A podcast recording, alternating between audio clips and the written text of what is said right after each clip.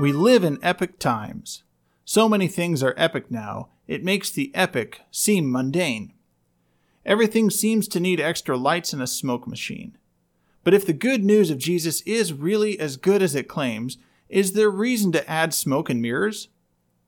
Greetings from First Covenant Church in Lincoln, Nebraska. I'm Pastor Evan, and this is Behind the Text, a podcast that covers the details, points, or Bible nerd stuff we just couldn't pack into last Sunday's sermon.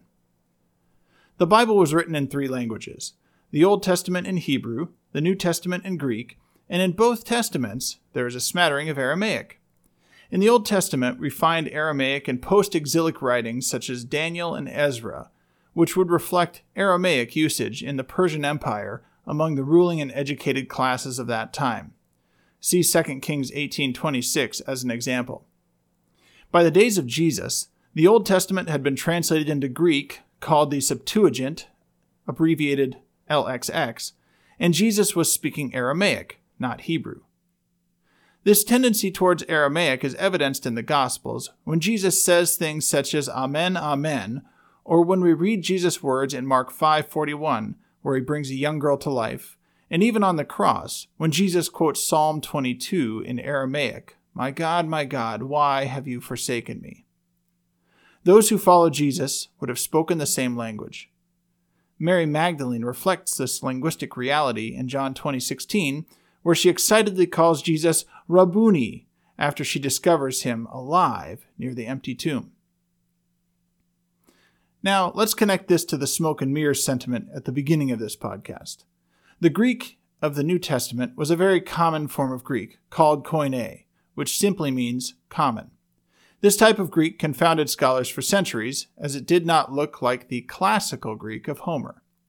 Some hypothesized that it was some combination of languages, others that it was Holy Spirit Greek, created just for the New Testament. It turns out that it was really just common Greek, the language of receipts and ancient post it notes. Within this historical misunderstanding, there have at times been attempts to make epic that which is rather common.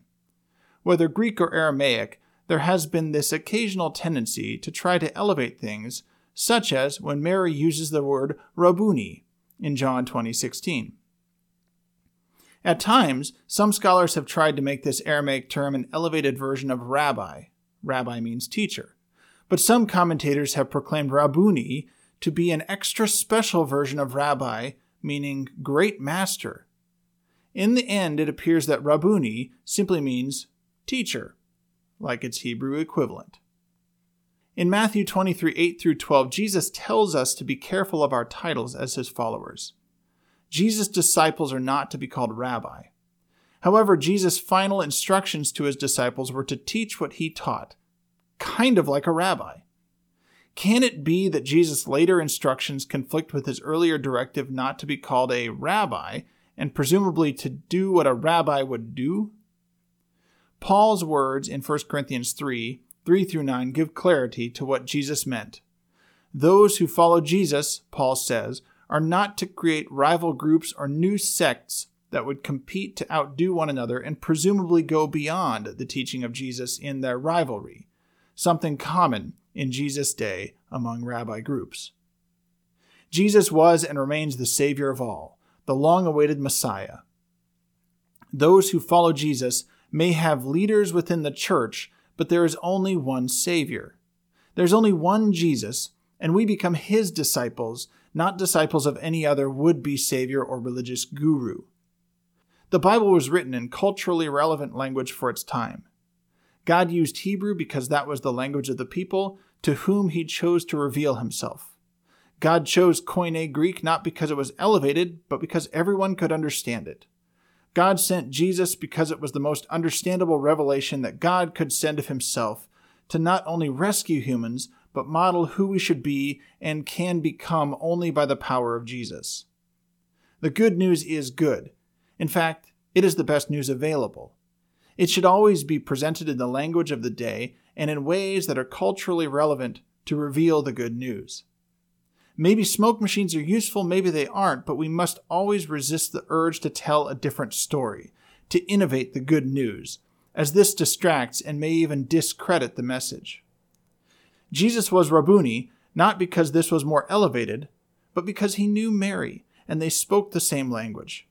She didn't need any additives to know that the resurrected Jesus was the best news of all. Thanks for listening. If you like what you hear, subscribe to the podcast so you can continue to hear more content like this. Give us a good rating on your favorite podcast app and share this content with a friend. Also, join us on Sunday at 10:30 a.m., online only right now, at firstcovenantlincoln.org. And if you want to support us, you can donate while you're there. Have a great day.